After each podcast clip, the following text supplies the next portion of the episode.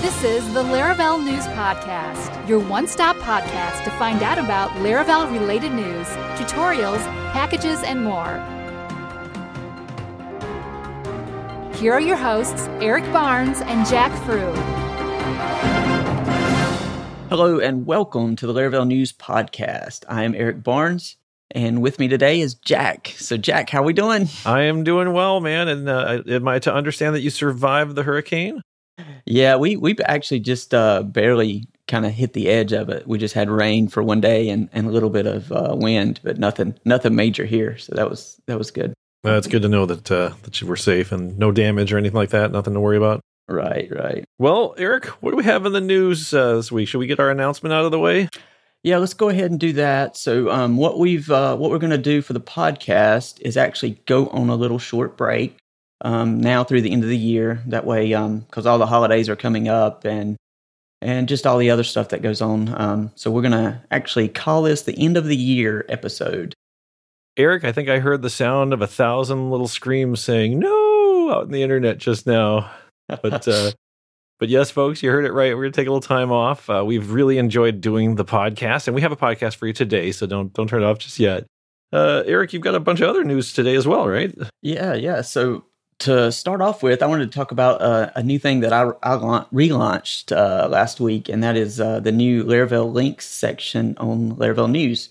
Now, is that the one where a user can submit a link like, right. on your website? So was that down for a while? Well, it was never re- reworked into the new site, so it was kind of left alone off into its abyss of nowhere.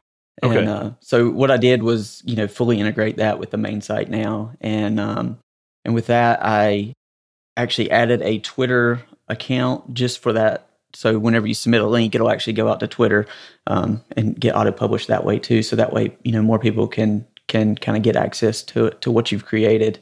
Um, you know, basically, it's just a service to try to help the community out, try to help you know bring forward all this uh, awesome stuff that everybody creates. Yeah, no, I think it was a great idea when you did it the first time. I didn't realize that it hadn't kind of uh, been updated. So, did you do all the development work on that yourself? Yeah, well, I basically had it all, so I just kind of copied and pasted a lot of stuff, and then and then reworked it to be simpler. Okay. Um, I actually hook into an API that so basically you enter your link and it automatically fills out the the title and the meta, you know, and it pulls the description from your meta description. Oh, nice. Is that is that new? Yeah, that part's new. So it's it's super simple to add your link now. Um, okay. And and then of course too, it's going to also be used to feed into the newsletter. So so it'll help me there. You know, as far as making mm, saving time to when I'm creating the, the newsletter at the end of the week. I was going to ask, did you add any kind of back end automation to where you can just go in and kind of say like this, this, and this, make it into the newsletter now? Yeah, well, the, the way I basically have it is uh, there's a special admin page and it lists just uh, you know a list of all the links submitted this week, and then I'll just go through and copy and paste. Um, if it's too many, you know, I'll pick and choose. But it's kind of crazy since it launched. I think there was I don't know maybe 50 or more last week, and then this week it seems like it's 50 or so. So it's it's kind of crazy how many how many links are actually there, and and so I have to kind of pick and choose from them for the newsletter since it's too many of them. I tell you, between you know the whole imposter syndrome and worrying about whether we know enough, and then just trying to keep up with everything, right? It's like it's almost a full time job to just keep up on what everybody else is doing. You know, mm-hmm. it's challenging. So I mean, for that, I think your newsletter is awesome. And I've, I've, you know, long before we started the podcast, I was a newsletter subscriber, and it was a great way once a week to kind of get an update of what I felt like. I figured, like, as long as it's going through your head, like, the most important things will filter through, right? right. And then kind of helps me like filter out all the noise and all that stuff.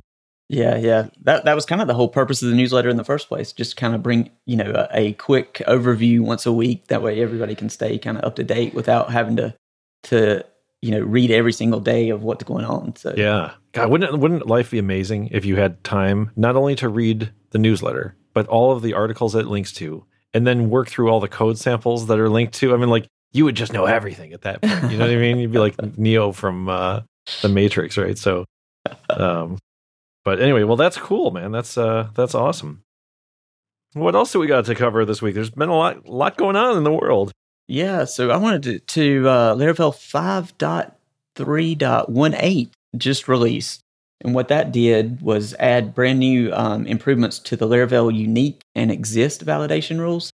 previously it was just like this long string. It was like you would I always had to, to, consult the documentation on it. But so, like, if you wanted to do a, a, unique validation rule, you would have to enter the table, the column name, the ID, um, and something else. There was like four or five different items that went in this string that would, you know, internally be processed into the query to to check that it's it's a unique record. Um, so what Taylor did was he actually changed that. So instead of using the string format, you can actually use it uh, more like in the Fluent syntax. So now you can do like rule unique users, you know, ignore user ID and then where, which has the same query as you're comfortable with. So basically, it kind of unifies it with the whole um, Fluent syntax of of uh, the database and everything. So it's it's I, I like it. I'm a big fan of the change. That's awesome. That's awesome. And then also behind the scenes, it actually takes that query and it converts it back down into the original string. So really, so it's fully backward compatible. So that that's super nice. That's amazing. Man, that's amazing. Also, in Laravel related news, I think did uh, did I hear you say that all the Laracon EU videos are now up? They are, yes. Uh, so 20 videos. They're all now up and live on YouTube. Um, I have it covered on the site, so we'll link link over to that so you can go watch them all. Yeah, nice. and then and then actually there was an unofficial conference too this week of uh, what? yeah, Laraconf Brazil. Really? Um, and uh, they had it, it looked like it, it, was pretty successful. They ended up having ten talks. It was a one day conference. They had you know nice little goodie bags and all kinds of stuff. Really? Any idea how many people showed up? I don't know the number. Um, you know, hundred, hundred or more probably. Decent turnout. Wow, that's amazing. I mean, that's I think that's wonderful, right? Because uh, you know, it's hard to get over to any of this. You know, that you know, you, you have one location in the United States and you have one in you know Europe, right? I saw, by the way, that uh, Taylor tweeted like, "Where would you be most likely to attend next year's Laracon?" And his choices were Louisville, Chicago, and I think San Francisco. And and I I hate to say it, but the the percentage for Louisville wasn't too strong. It was like 10% or something, right? Uh, Chicago, I thought was going to be higher, but it was, you know, not much better. And then it seemed like overwhelmingly people wanted it to be in San Francisco. Uh, but that makes sense to me too, because like I live in Chicago. It's really an easy drive to go from Chicago to Louisville, which means that it's been very easy for me in the Midwest to get to the last two Laracons. Anybody out on the West Coast, on the other hand, has had to fly, right? So you probably have a whole group of people out there that would love to go to a Laracon, but just haven't because of you know, um, you know the the the deal of having to try to get a flight and pay for all that stuff and, and all that thing. So um, so I don't know if he announced that that's where it'll end up being, but you know, it seems like if he was asking the question, that that was at least a possibility. Yeah, that would that would be that would be pretty neat. I did see another one where he he had a poll between San Francisco and New York, um, and I do not remember what what was winning or what which one won out there. Hmm. Um, so that that would be kind of interesting too. I know the very first, actually, I think the first Laracon was in Washington D.C. and then the second one was in New York. Okay, and then, it, and then it's kind of made its home in Louisville since then. So yeah, so um, I mean, to me, it seems like it makes sense to put it on the West Coast and yeah. and try it out there and see how it does there. Here it is. The results from that poll was forty five percent San Francisco, fifty five percent New York. No, so kind of kind of close together out of yeah. uh, eleven hundred votes. I, personally, I want San Francisco just because I've never been there. Yeah. Um, but but yeah, yeah, I think there's so much involved in planning a conference. You know, all these are going to be so expensive. So I, I wanted Chicago because I knew I could afford it, right? Because I could just stay at drive. home and drive in every day, right? So, um, so that's cool. Let's see, what else should we talk about today? Uh, you want to talk about those Leanpub changes? That was kind of a sudden thing, I thought. Yeah, that was kind of interesting. So Leanpub announced a new pricing model, and and the way it used to be was it was free to write your book, publish your book. Basically, everything they offered was free. And then if you sold it through Leanpub, they took ten percent, or yeah, it was like ten percent, and then 30 cent or something something like that it's it's not it's not it's it's it's very fair i definitely know that but uh yeah, yeah. so so they've changed that because what what I believe was happening was a lot of people was using their service to write their book and then exporting it as a PDF and an EPUB and then going over and selling it through either their own website or these other, you know, selling vendors. Right. Um, so what they've done now is it's a hundred dollars a book. Um, so if you want to create a book, it's a hundred dollars flat rate. You can just do whatever you want to with the with the exports. Yeah. So one thing that uh, they did make a comment about when they announced this is that any existing book has not been affected by this. So if you guys remember from some of the previous episodes, I started kind of what I called a free open source book called Working with Laravel Forge Servers, which by the way, I think I updated like two weeks ago and didn't say anything about. Um, but anyway, that book I, I didn't pay $99 for uh, back then, and I don't have to now. As I, as I understand, I can continue to make updates to that book for free, which is good because I, I, I don't charge anything for the book. I think I, I offer people to, you know, the ability to donate money. And I think I've gotten like a couple of people gave me a buck and a couple of people gave me $2. So I think I've got like $7 in revenue, which is like three something after Leanpub takes their cut or whatever. So like I have never even claimed it's still sitting out there. I'll send it to Taylor one day. Um, but uh, yeah, I don't know. I it's it's interesting. I mean, I think they were probably to some extent being taken advantage of. To some extent, they probably. I mean, it was a service they were offering though, so uh, I feel a little bad because I feel like it's going to drive people away from their platform. There's plenty of tools you can use that'll convert Markdown into a PDF or HTML or whatever. In fact, if you're thinking about writing a book, one of the tools that I've used before is called Marked2 by I think his name's Brett Terpstra. If that if I've got that right, he's a he tweets quite a bit. Um, that does that tool does a great job. There's you know plenty of other tools. So you know the weird thing is is like I never actually needed Leanpub. I just happened to use them because I saw other people using them, and I think other people use them because they were you know a free and cheap way. But uh, maybe in a way, maybe this will almost be easier for folks. It would have been for the book that I did. I'll tell you this: it would have been easier to just create the darn thing in Microsoft Word, format it exactly the way I want, and then do like print to PDF and put it on a website somewhere. That would have been way easier than, you know like because the first time i used leanpub i had to figure out like okay well what has to be where and what format has to be what and all that stuff so um, you know for publishers i shouldn't say for publishers for authors i actually think this isn't going to have much of an impact but i think it's going to impact leanpub negatively in the future so uh, this is just my take on it yeah it could be um, an- another tool that i've been using is uh, ulysses for the mac oh is that the one with the butterfly yeah yeah yeah I've, I, I i hear good things about that it's like just outside of my like like I'll give someone like 10 bucks to try something, but that isn't that like 50 bucks or something, yeah, I right? think like, so, right. Yeah. So how do you like Ulysses? I, I, like it. So so what um like I created a little Laravel, I think it was called Laravel Journal, um, kind of the I want to say a few months ago. And I sent it out to to kind of all my special subscribers, the people that donate. And um I created it in Ulysses and then just it has an export to PDF, export to EPUB, and then they have all these templates you can download so it, it automatically formats everything. And and it seemed to work pretty well. Do you so, know does does Ulysses handle code well? It it does, but it's kind of funky. Like to write a code block, you have to um you know, it's it's markdown. So normally you would like put code in the three backticks yeah. Um, to open it and then three backticks to close it. So the way Ulysses parses that is weird. So what you have to do is actually like do um, percent sign twice to, and it makes it into a raw okay. um, section, and then do your three ticks, and then it it carries down. So that is the that is my one complaint with the app is is how you write actual code blocks. I think that's my complaint with Markdown in general is that like it started out as this kind of idea, but I feel like somewhere along the line someone added the ability to do code blocks but it wasn't probably part of the original thought process of the guy that did it. Who was it? Was it who did was it john gruber? Who did markdown yeah. originally? Yeah the daring um, fireball guy? yeah.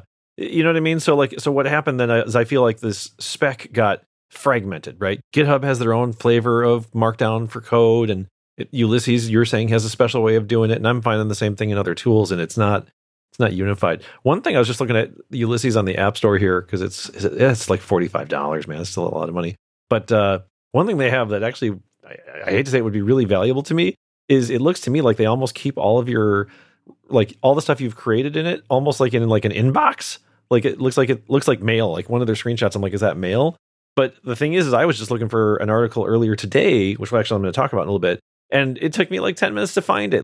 The organization part would actually be really really useful if you're if you're a person like me who has so much content that you're you're starting to lose track of it. And uh um eric and i were just talking before the show about backup tools right? Like i use backblaze and it turns out eric does as well but we both use dropbox. And what that ends up doing is i end up having like some content that's in dropbox and some content is in my documents folder on my mac. And then there's a couple things i have a different folder for. And you know you end up having like things in multiple places. It's just it's easy to get distracted Yeah, and another thing with Ulysses is it has, uh, if you're a Sublime Text user, it has kind of a similar feature as Command P.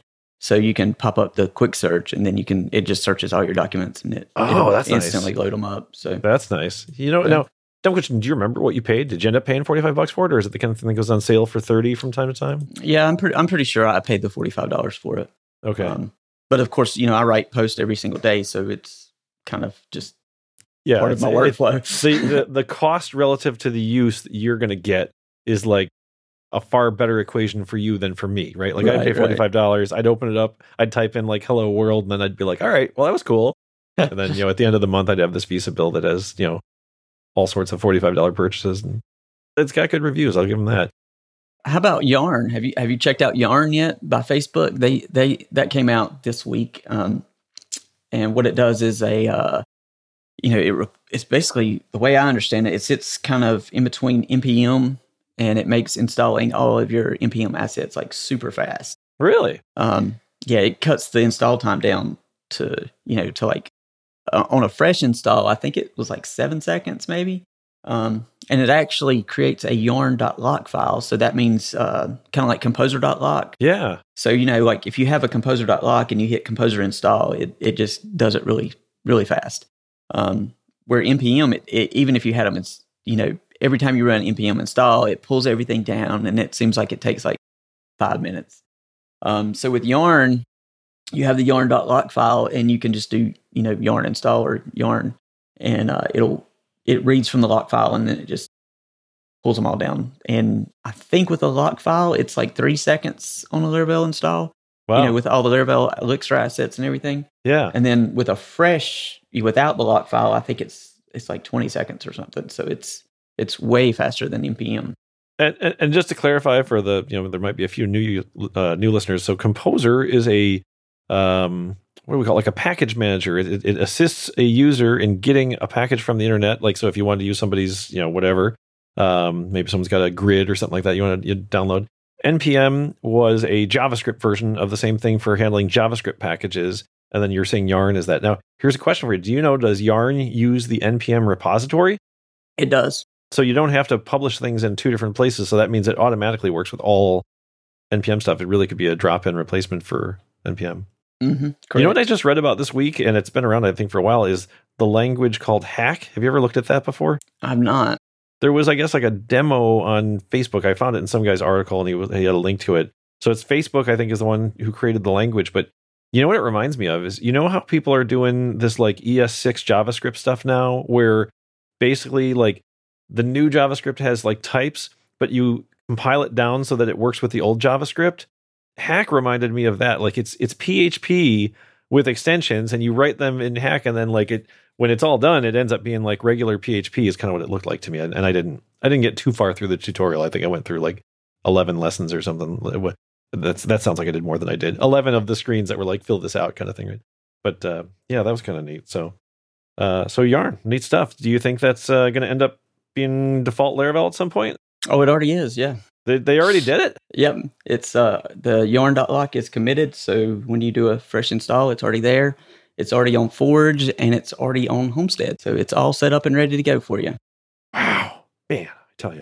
So I had three things uh, I, I, wanted to cover. So first of all, um, case sensitive issues when developing for really any kind of web development, but it, it certainly has bitten me in in the Laravel world. Is um, I've gotten bitten where I have typed something in that did not match the case of let's say like a file name, and this just happened to me again the other day. And the problem that I've run into is that the Mac, which is where I do my development, is not case sensitive. So if I ask for a file, and let's just say that the name of the file is, you know, main with a capital M, M A I N dot PHP. I can ask for that in my code as lowercase M A I N dot PHP. And in the Mac, it'll pull that file just fine. But when you get it to Linux, that doesn't work. Linux will say file not found. And what ends up happening in Laravel quite a bit is you get class not found errors, right? So originally, I thought I was fixing this by going over to um, Homestead, right? Well, as it turns out, that when you use Homestead, you're you're using a shared folder from your Mac. So the case sensitivity problem on your Mac then ends up being inherited into that Linux VM. Like all of Linux is case sensitive except for the folder where you have your code, right? So that doesn't help. So uh, I wrote an article and uh, we'll put a link to it in the show notes. Um, what I basically did is you can create either a partition on your Mac that's case sensitive, or you can create a, they call it like a sparse image. It's um, maybe a little bit like a zip file or whatever, but it mounts as a regular disk. I created a sparse image uh, that's case sensitive, right? And I have in the article how I did this because there's ironically there's a bug at least in version OS X 10.11. I haven't upgraded to 10.12 yet where you create a case sensitive sparse image and then you look at it and it's actually not case sensitive. So you have to actually create it and then you have to reformat it and then it works fine. So I created this um, sparse image, which is case sensitive, moved my code over to it, and then I used this. Uh, I think it's called ln. There's a command that allows you to create a symbolic link. And the neat thing there is, even though this was now in a different location, if all the files still show up in the same old path that they were in, which means I didn't have to change anything else that I was using, right? And I can tell you uh, happily that that has actually allowed me to catch an error in development that would have made its way over to production if I had not done this. So I think that's a good, I think it's a good tip if, if you have that problem. You Eric and I talked about this a while ago, and Eric is like, why don't you just type in the right file name? You know, and, and, and, it's like, of course, right? I mean, that's all of that's the problem with all of development. If you just typed it in right once, you wouldn't need tests, you wouldn't need you know all these checkers but you know me i guess i just don't i don't do that. So so that was one thing. Yeah. The yeah for me i was going to say the uh like on the terminal when you're like you know uh traversing your directories and everything that always trips me up as far as being uh case you know the case sensitive or not. Um, yeah. so because i've been using that uh, uh that zsh shell. Oh yeah and, yeah. and it'll autocomplete. It doesn't matter the case but then like just with bash it it's it wants it to be case sensitive. So so that that trips me up a lot. And and i'm sure there's a way of fixing that. I just haven't dug in to figure it out. I'm kind of getting used to it now but yeah yeah. Well like i said it never hurts to do things the right way the first time but it's also helpful i think it's helpful to have your development environment you know be able to catch that before you before you get into production. Because that's what happened to me originally when i when I, wrote, I think i wrote the article a couple months back and then i'm just kind of getting around to getting it published now but uh, so that was one thing. Um, another thing I want to talk about, I have a book review. Well, uh, it's probably not a real review, but I read a book that I thought would be of interest to our users. So that's uh, something I want to talk about. Uh, but the other thing I want to talk about is PowerShell for Linux and Mac. So uh, if you guys have listened to the podcast, you know that my day job is more on the Windows side of things. And in the Windows world, they released this thing called PowerShell. I don't know, they're on version five now. So it's been around forever, right? It's, it's six, seven years at least.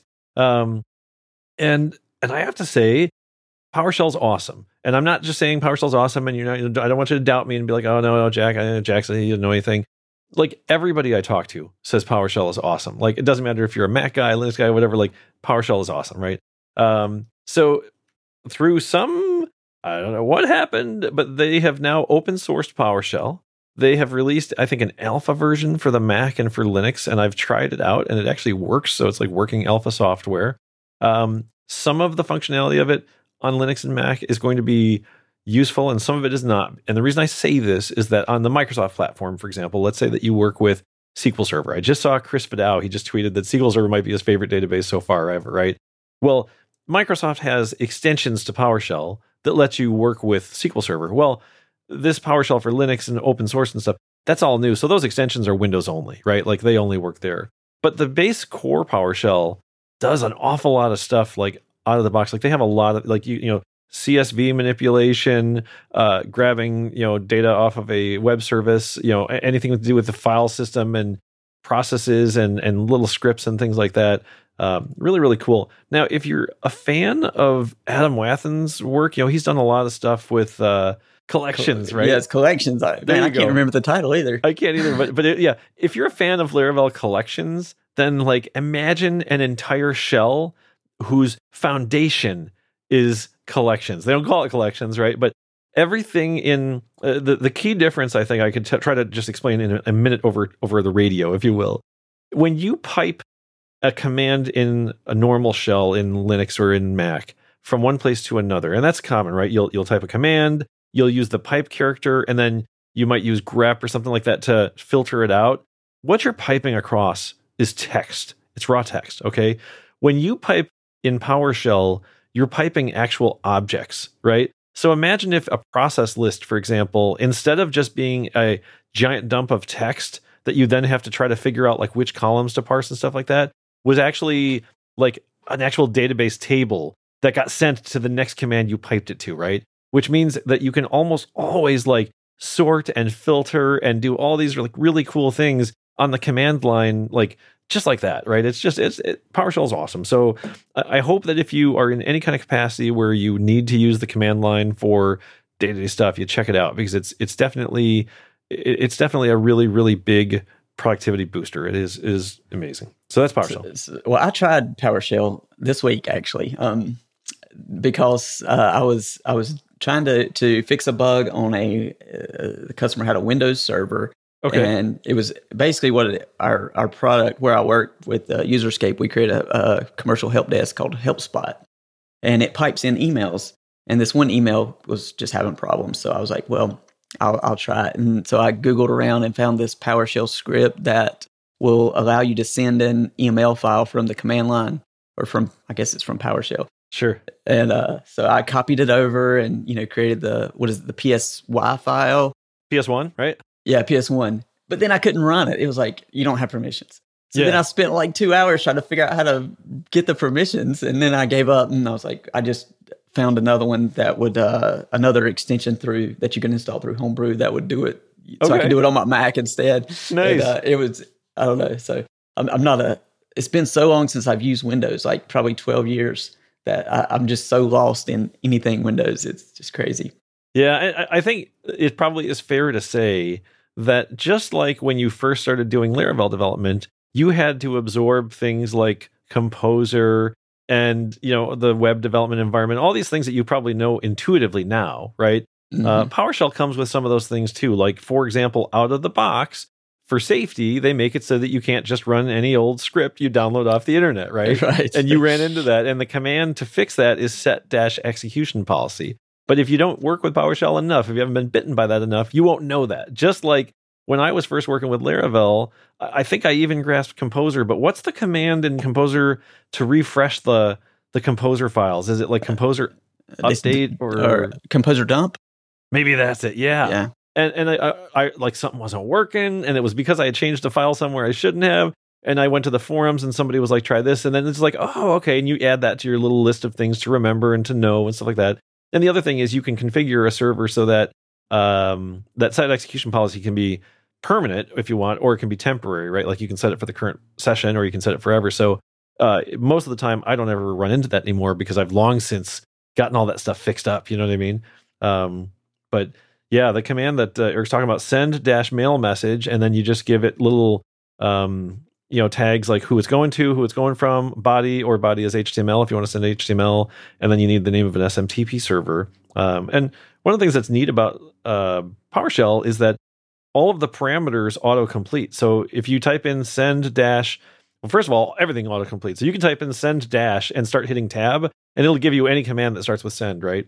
So you find your mail message, and then if you don't even know what the parameters are, you can just type a minus sign after a space. So you your command space minus sign, and you hit a tab, and it'll start telling you what the options are. Like it'll ask, you know, the first one to be CC, and then two, and then like you know, and from, and all, like so. It's really easy to kind of use PowerShell um, commands that you don't know a lot about. Once you get past that, like call it first grade level of education of how the system works and all that stuff. I mean, you do have to kind of cross those initial hurdles, but um, yeah, PowerShell's PowerShell's awesome. so last on the list is this book review. Um, so I read this book, and I, am going to disclaim this because my wife always argues at me. I didn't actually read it. I, I had somebody read it to me because I use the Audible book so that I can listen to it while I'm doing other stuff. Uh, the book was called A Mind for Numbers how to Excel at Math and Science by Barbara Oakley. And the reason I bought this book was twofold. One, I'm sure it showed up on an Audible $5 sale because that's usually when I end up buying most of my books. And then two, I have a couple of kids in school. One's in college and one's uh, in, what is she, eighth grade now? Uh, so I'm always kind of interested in that. And that was my perspective. But as I was listening to this book, it occurred to me that, you know, learning things like Laravel and web development all that stuff, that that's all hard stuff. And the techniques that she outlined in her book really, I think, appeal and apply to anybody trying to learn anything for any reason, right? Like, even though Eric and I are not in school, we both probably end up having to learn something new on a regular basis, right? So, uh, I, am not going to recite, like recite the whole book for you, but little things that they talked about in the book were like little tricks, like if you think of an idea or a problem before bed, there's a very good chance that your subconscious mind will process that problem overnight and that you'll have a better intuitive understanding of it the next morning, you know. And she even gave an example where I guess like Thomas Edison, who he was kind of a famous inventor, I think he invented the light bulb, at least at least in the United States, that's what we're told. I don't know if that's true everywhere, but um, he used to try to take advantage of, of this kind of fact. And what he would do is he would hold like a ball bearing over a glass plate and he would think of ideas like at night when he was trying to like kind of half go to bed, but also have solved these problems. So he would sit in his easy chair. Imagine a guy sitting in a chair, holding a ball bearing in his hand over this glass plate, and he would start to doze off, thinking of this problem. And then when he dozed off, what would happen? His hand would let go of the ball bearing, it would clank on the plate, and it would wake him up. And then he would write down like whatever he was thinking. Like like he was trying to get his subconscious mind to like you know solve problems for him in that way, right? So um, they didn't necessarily say that you should do that in the book, but they did. They covered a lot of good things. So I think it's uh, it's definitely worth picking up. A Mind for Numbers by Barbara Oakley, and that is my book. Sweet, review. that's awesome. Yeah, the, the, just talking about that glass with the thing. I, I remember. I don't remember much about the story, uh, where it came from, or anything. But a guy used to take naps in the day, and he would hold a hammer in his hand, and then whenever he would fall asleep, he would drop the hammer and wake him up, and then he would he would uh, you know that was uh, his little power nap. Wow. And, uh, and he did that for that way he could you know rest and then get right back to work without without losing a whole lot of time. Um, I'll have to dig that up. I can't remember the whole story on that or where I even heard it or or where Yeah. it came from. Yeah, awesome. Um, I think that's all I have this week. Is that all you have? That's all we've got. Yeah.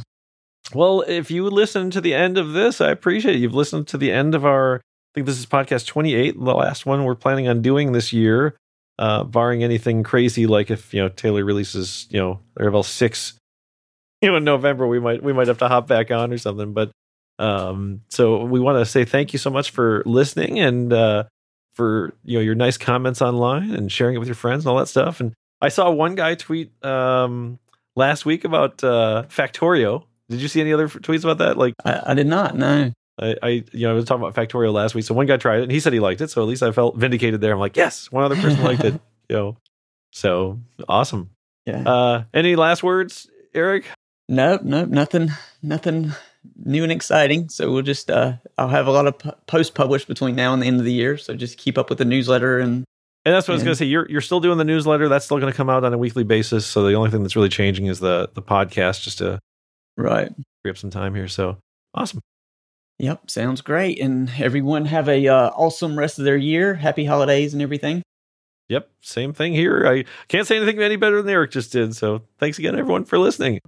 This concludes this episode of the Laravel News Podcast. If you like the show, please rate it five stars on iTunes. If you have feedback for the podcast, please email us at podcast at laravel-news.com. Thanks for listening.